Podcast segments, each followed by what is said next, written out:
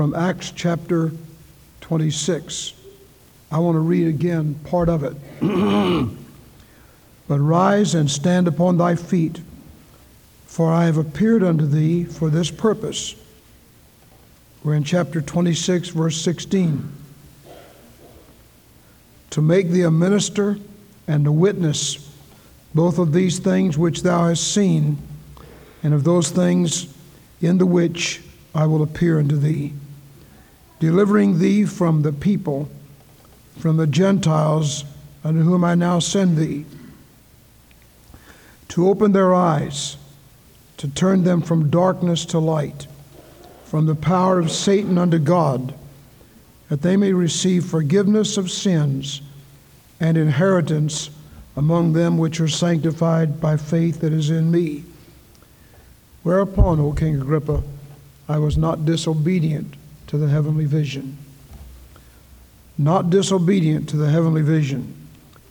In Proverbs 29, verse 18, where there is no vision, the people perish. When there is no prophet to explain the law, no priest, no Levite to teach the good knowledge of the Lord, no means of grace, the word of the Lord is scarce. In 1 Samuel 3 1, and the word of the Lord was precious in those days, there was no open vision. The scripture speaks much of visions. In Job 20, verse 8, a vision in the night. Proverbs 29 18, where there is no vision, the people perish. Isaiah 22 1, the valley of vision. Lamentations 2 9. The prophets find no vision from the Lord. Joel 2:28. The young man shall see visions, the old man dream dreams. Luke 24:23. A vision of angels. Acts 26:19. I was not disobedient to the heavenly vision. The prophet Isaiah had a vision of the coming of the Lord. He said, Who hath believed our report? And to whom is the arm of the Lord revealed? He shall grow up before him as a tender plant, and as a root out of dry ground. He hath no form nor comeliness. We, we shall see him. There's no beauty that we should desire him. He was wounded for our transgressions, he was bruised for our iniquities. The chastisement of our peace was upon him. With his stripes we are healed. All we like sheep have gone astray. We have turned every one to his own way, and the Lord hath laid on him the iniquity of us all. All of this, hundreds of years before Christ came. Isaiah had a vision. He saw the coming of the Christ. The writer of Proverbs said, Without a vision, the people perish. Matthew Henry has this to say concerning this Without a vision, the people are made naked. They are stripped of their ornaments. They're exposed to shame. They were stripped of their armor and so exposed to danger. Note how bare the place is where there is no Bible and no minister. The people become an easy prey to the enemy of souls. Secondly, the people rebel not only against God, but against their leaders and pastors. They become a turbulent and factious people. Thirdly, the people become idle. They play at the game of caring, but their heart is far from it. And fourthly, the people are scattered as sheep having no shepherd. For want is a vision, a word of challenge, a program of outline of the work. And last of all, the people perish. They're destroyed for lack of knowledge. Vance Havner said, The vision must be followed by the venture. It is not enough to stare up the stairway, we must step up the steps. It's not enough just to see a vision, we must go in direct obedience to that vision to do what God wants us to do. This is God's plan and God's will. Paul was given a vision of his work when he first got saved. The vision said you're to turn men from darkness to light. And Paul said, I was not disobedient to that heavenly vision. So today I want to lay on our hearts the vision God has given us here at Glendale Baptist Church. Number one, we have a great heritage. We have been saved through grace and faith in Christ. Nothing added, nothing subtracted. We are the people of God. We have come with our sins and our sorrows, our questions, our lack of faith, and our faith, and have said, Lord, come into my heart. And Jesus has come into the hearts of our people. And we have had a vision of what God can do when He changed our lives. Can you remember how it was when you first got saved? Do you remember the experience you had, the feeling you had in your heart where you're willing to say, Lord, I'll do whatever you want me to do? I'll say whatever you want me to say. You know, that's the reason you made a public profession of your faith in Christ. Nobody had to make you do that. When you gave your heart to Christ, you knew there were no secret disciples, and so you openly avowed your faith. You came forward in a service somewhere, and you said, I'm trusting Jesus as my Savior. Maybe you met Christ at a, uh, at a mourner's bench. Maybe you met him on your truck. Maybe you met him in the farm field. Maybe you met him in your house. But wherever you met him, there soon came the conclusion that you must be an open disciple. You must be a, a person who confesses his faith openly. And so you became part of God's church. Did not our hearts burn within us when we gave our hearts to Christ? Was there not a willingness to go, do or go or say whatever our spiritual leaders led us to say? I remember when I was first saved, I was very timid. And uh, when I gave my heart to Christ, I wanted to go to all the services. It's hard for me and still hard for me to understand why people lose their hunger so quickly. I wanted to go back on Sunday night. Now, my dad wasn't a Christian at that time. He thought it was all folly, foolishness. But somehow he allowed us to go from time to time. I'd go on Sunday night and go early enough to be in training union. There was a lady named Miss Browning who was in charge of our training union department in the junior department. And she saw that I wanted to come. Many times she would come by the house and pick me up and take me to training union. God had put it on her heart how important it was for a new Christian to be in training union. Ladies and gentlemen, we need to win the lost to Christ, and then we need to have the vision of seeing them anchored to the rock, geared to the times, knowing the Word of God, and studying carefully what God would have us study. My pastor also told us that we need to witness and tell others about Jesus. So I tried to do that. When a person is first saved, he is open to the instruction of those he trusts. And I want to tell you, it's very, very important to follow the leadership of your Sunday school teacher, your pastor, your deacons, people who have spiritual inclination toward you, spiritual authority over you. Give them the proper heeding. Our church has a great heritage. Lives of great men all remind us we can make our lives sublime and departing, leave behind us footprints in the sands of time. I think of Sam Todd, who mortgaged his house that we might have a house to meet in on Jones Avenue. I think of Joe Tao from Allen County, and Joe became our first Sunday school director. I think of Harry Ashby, chief of detectives, and Harry taught a Sunday school class in our junior department.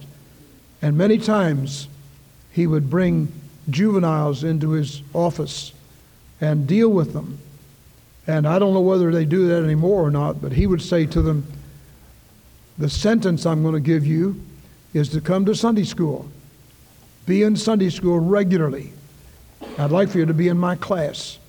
He brought many people to Sunday school, got them through his class, and saw them get saved. This was because he had a vision of seeing what the need was. I think of Herb Cobb, who was our song leader in the early days, and Harry was also. I think of Lee Kennedy and Geraldine Smith and Ms. J.C. Ragland, Mr. and Ms. E.L. Holmes, many others in our past history of the church who loved the Lord and who set a vision for what God wanted us to do. I'll never forget E.L. Holmes, one of our early deacons, meeting in the old building over here. One day he said to our deacons, I pray the time will come when young people from our church will surrender to the mission field or to serve the Lord. At that time, we had no young people to do that. He said, I look forward to the time when that shall come, and I want to encourage our church to stand behind them financially as well as in prayer and hold the lines and help them go on to school and help them to get out on the mission field. That's been the vision of the Glendale Baptist Church from the early days. Think of the daring faith of our church in days of yesteryear a bond program, a balloon note of $100,000. We had nowhere to pay it except to turn to the Lord and ask God for His help. Great steps of faith. Now, secondly, God has given us a tremendous vision, a vision of four major building programs. Lee Kennedy was on our first building program, first building committee. He was the first one saved in our church. He became a deacon almost immediately and was on the building committee of all the buildings we built. And he was on the committee that purchased that property on Cave Mill Road. And Lee Kennedy said, We have finished the vision God gave us four major buildings at this location. It's time for us to move on and do something else and get bigger. A vision to year after year adopt a tremendous budget that was always bigger than we are. A vision of God supplying every need according to his riches and glory. A vision to begin the bus ministry and to borrow $80,000 to buy 10 new buses, a thing unheard of at that time. We still have the largest bus fleet in south central Kentucky. That's because of the vision God has given our people. A vision to call out the called. Over 200 of our young people have come to the Lord and served Him. I think of Billy and Wilma, the first young man to serve in this work and to surrender his life to preach. I think of Ronnie Hicks and Bill Ricketts, Tack and Lana, 34 years in Japan. Mary Lynn and Eric translating the scriptures in Panama. Jewel Pruitt from West Main Street, faithful pastor for over 40 years. Kevin Ham, Jerry Gifford, David Gifford, Jim Gifford, John Chapman, Paul Gordon, Chris Butler, Chris Turpin, Eric Martin, on and on. God has used these because God has given this church a vision to call out the called and to see what God would do in the days ahead. I want to tell you, folks at Glendale, our world is going to be different because of you, because you have held the line financially. I think of Bob Brown, who directed our college department for many years. Almost all these whose names I've mentioned came through that department. Bob and Sue would often have fellowships at their house. Others have had fellowships at their house. B.C. Wimpy and his wife used to have fellowship after visitation on Thursday night when they met, lived over on Chestnut. And they would get these young people and encourage them to go on with the Lord. And God has used you. You have done it. It hadn't been the preacher. God has used you to hold the line financially, to hold the line in prayer, to say to them, let's go, let's do a great work for God. Now, thirdly, God has promised a glorious vision of tomorrow the purchase of the Royal Ranch, where boys and girls have been saved and grown to the Lord. I pray that we'll finish building that tabernacle again. The tabernacle was burned on Halloween two or three years ago. I think of the vision to buy the property at Cave Mill and to pay for it lot by lot. Do you know that place cost $370,000? And we didn't have that money. Where are you going to get it? Somebody said we can't afford it. Reminds me of the time years and years ago when we had a big fan in the back of that first auditorium. It roared so loud, we didn't have a PA system, and I'd have to preach my lungs out to be heard above that fan. I don't know whether you remember that or not. So one day, somebody came up with the idea let's get an air conditioner. Why, people said in the business meeting, we can't afford that. We can't afford that. We can't afford that. And we couldn't. But we did it, and God blessed. I remember we didn't have any drinking fountains in this church. And we brought it up in a business meeting. They said, We can't afford it. Lee Kennedy and I went out and got a drinking fountain. And we brought it in. We were going to pay for it ourselves. And the church was so pleased with it, they voted in business session to pay for it. You see, we've never been able to pay for anything, we've never had any money. God has given this church a huge assignment, a church that has never had money, never had enough, and yet God said, Do it. And by vision, God has led us to do it. And Paul said, I was not disobedient to the heavenly vision. I think of the founding of a Christian school where young people can have the alternative of Christian training from young childhood. And God is blessing in that building, in that work. I think of the vision to build a great building over at Cave Mill Road. And if you passed by there recently, you could not help but be a little bit grateful, a little bit proud to look at that structure in all of its glory and its beauty and how God is going to use it in the days ahead. I think of the vision to put a sign out there pointing Bowling Green to Jesus. God is going to bless. That's a main thoroughfare. And God is going to use it to his glory and honor. I think of the vision of winning precious people to Jesus Christ. God has given us that vision all through the years. Right over here is sitting Hugh McGuire. He visited our church in 1958. God put him on our hearts, began to visit him. He said, time and time again, I'm not ready, I don't understand. Until one night, just before going fishing, tears came in his eyes, and he said, I'm ready. Amen. Next Sunday, he made a public profession of his faith in Christ. God has used him as a pillar in our church. In the early days of the chapel at Glendale Chapel, he became one of the leaders there.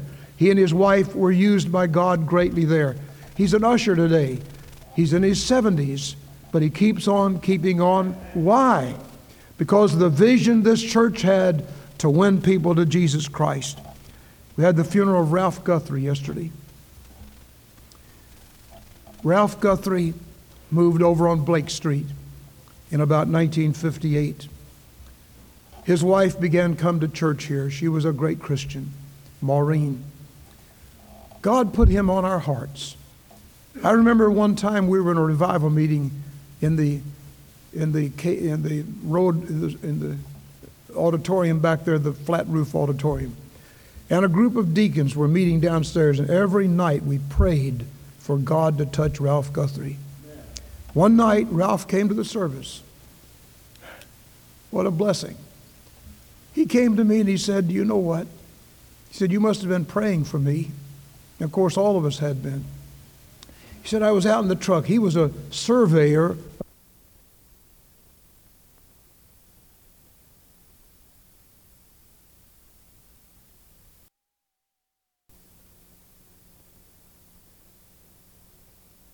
department. He worked on the highway department for over 44 years. He surveyed and helped build I 65. And Ralph said, You must have been praying for me. I was out in my truck today, and suddenly there came an awareness that I needed Jesus. He said, I pulled over to the side of the road and asked Jesus to come into my heart, and God saved me. He made a confession of his faith that night, and Ralph became a great witness for the Lord. I remember many times standing at this altar, I call him to pray, and he'd pray that the Holy Spirit would move in the service. God took Maureen to the Lord in 1979. Just this past week, Ralph was called home at the age of 85. You see, God has used you. God has used you. Brother Lloyd sang to us a while ago so little time, the harvest will be over. So little time to go and reach them. Oh, had I pleaded more for lost souls to come to Christ. That's the vision God has given us. It's a vision God has given a church with no money. You know why He did that?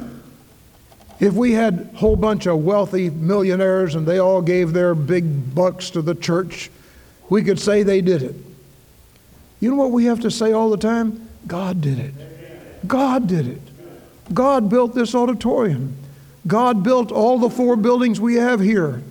When we bought that property at Cave Mill, we didn't have any money. We bought it one lot at a time. Now, we borrowed the money, but we paid for it $790 per lot. And many of you bought a lot out there. And we build the building and we get it ready.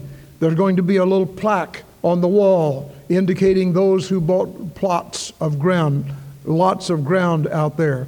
And you did it, see? God used you. Now, God's going to use you to complete the work. This is a big project we're in at the building program.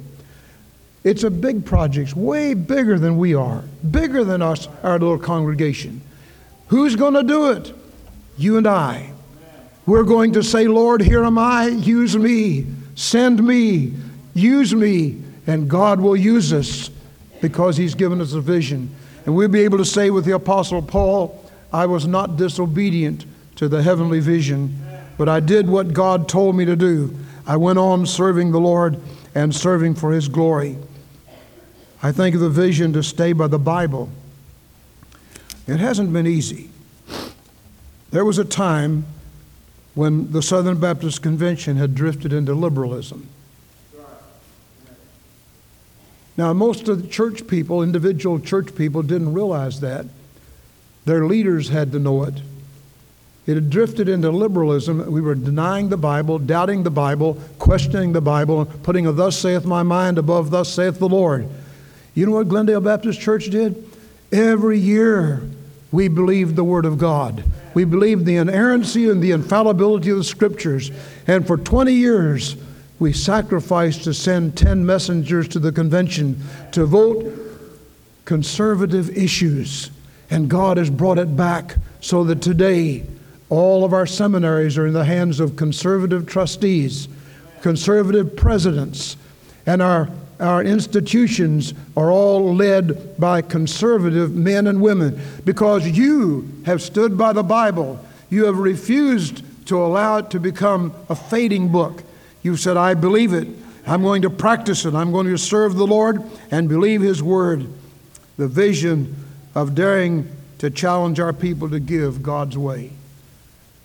All the years that I've been here, as I mentioned already, we've never had any money. Never.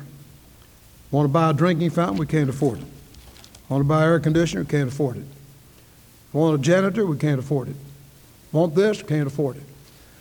And you know what happened? A little people of faith said, whether we can afford it or not, we're going to do it. We're going to trust God. And God has never one time let us down, not one single time. And He's not about to. God isn't dead. This is God's church, this is God's work. And He's given us a vision of going on and on and on. I think of Columbus sailing across the Atlantic looking for the West Indies. My men grow mutinous day by day. My men grow ghastly, wan, and weak. The stout mate thought of home. A spray of salt wave dashed his swarthy cheek. He said, Brave Admiral, what shall we say when hope is gone? He said, Sail on, sail on and on. The vision is not to be disobeyed. We're to do what God says to do. Now, it takes money to do God's work, it takes a lot of money. Where does the money come from? Us. It takes soul winning concern to bring people to Jesus. The month of November is dedicated to stewardship and soul winning. To those who have never professed faith in Christ, I'm praying you'll have a vision of Jesus dying on a cross for your sins. He who knew no sin became sin for us. He was there and the world mocked him. They laughed at him. They said, If you're really the Christ, come down and, and save yourself and us. And Jesus was on that cross. He could have called thousands of angels, but he stayed on the cross to pay the whole penalty for my sins and your sins. You and I deserved death. We deserved hell. We deserved an eternity of hopelessness. But Jesus loved us. God so loved the world that he gave his only begotten Son, and Jesus stayed on the cross. He paid the last, last uh, tear and drop of blood for our sins, and he died. They took him down, put him in a grave, but death could not keep its prey, Jesus, my Savior. He tore the bars away. Jesus, my Lord. Up from the grave he arose with a mighty triumph for his foes. He arose a victor from the dark domain, and he lives forever. And he'll live in your heart if you'll invite him. Whosoever will may come. Whosoever will call on the name of the Lord will be saved. He that cometh to me, I will in no wise cast out. Jesus loves you. And this song said, since we learned it as children, Jesus loves me, this I know, for the Bible tells me so. This book of God tells us that God so loved the world. He loves you. He loves you. He loves everyone here. He loves little kids. He loves big kids. He loves good kids. He loves bad kids. He loves everyone. And He's willing to save to the uttermost all who will come to God by Him. But you have to come. You have to come. And oh, that you would have a vision of seeing your sins forgiven, your life changed, the blood of Christ applied to your heart so that God no longer sees your wickedness. He no longer sees your sin, but He sees the blood of Christ blotting out all of your sins. And when you come that way, Jesus saves. Jesus saves, and He'll save you today. Let's bow together in prayer. Our Heavenly Father, we thank you that Jesus does save. He has saved to the uttermost all who will come to God by Him. And we pray that today someone would come to Christ. And we pray that our church would catch a new vision of what God wants us to do. And we'd not be disobedient to that heavenly vision. We'd give God's way. We'd serve God's way. And we keep on keeping on until God one day says, That's enough. Come on home. And may we, over in the glory, be able to look back and say with Paul, I've finished my course. I've kept the faith. Henceforth there is laid up for me a crown of righteousness, which the Lord, the righteous judge, shall give me at that day. And not to me only, but unto all those that love his appearing. In Jesus' name we pray. Amen. Let's stand, please. What are we singing? 154, Jesus is calling. 154, Jesus is tenderly calling to thee. He's calling you home today. He's calling you away from the sin, away from the wilderness of wandering around looking for some reason to live. He's calling you to the Lord. I want to ask you if you'd come to Christ and say, you may say, Well, I didn't prepare to do this. I didn't plan to do anything like that today. Make a difference. If God has spoken to your heart, do what God says. Don't leave this auditorium without faith in Jesus Christ. Come to Him today. And if you're a Christian, are you an open Christian? Are you serving Him? Are you living where God answers prayer? Are you saved and sure of it? If there's a question in your mind, let's get that settled before you leave today. And as a believer, would you say, Lord, I'm not going to be disobedient to the heavenly vision God has given our church. I'm going to go on and on and on until the Lord takes me home. I will be faithful to Him. While we sing, while we pray, do what God tells you to do.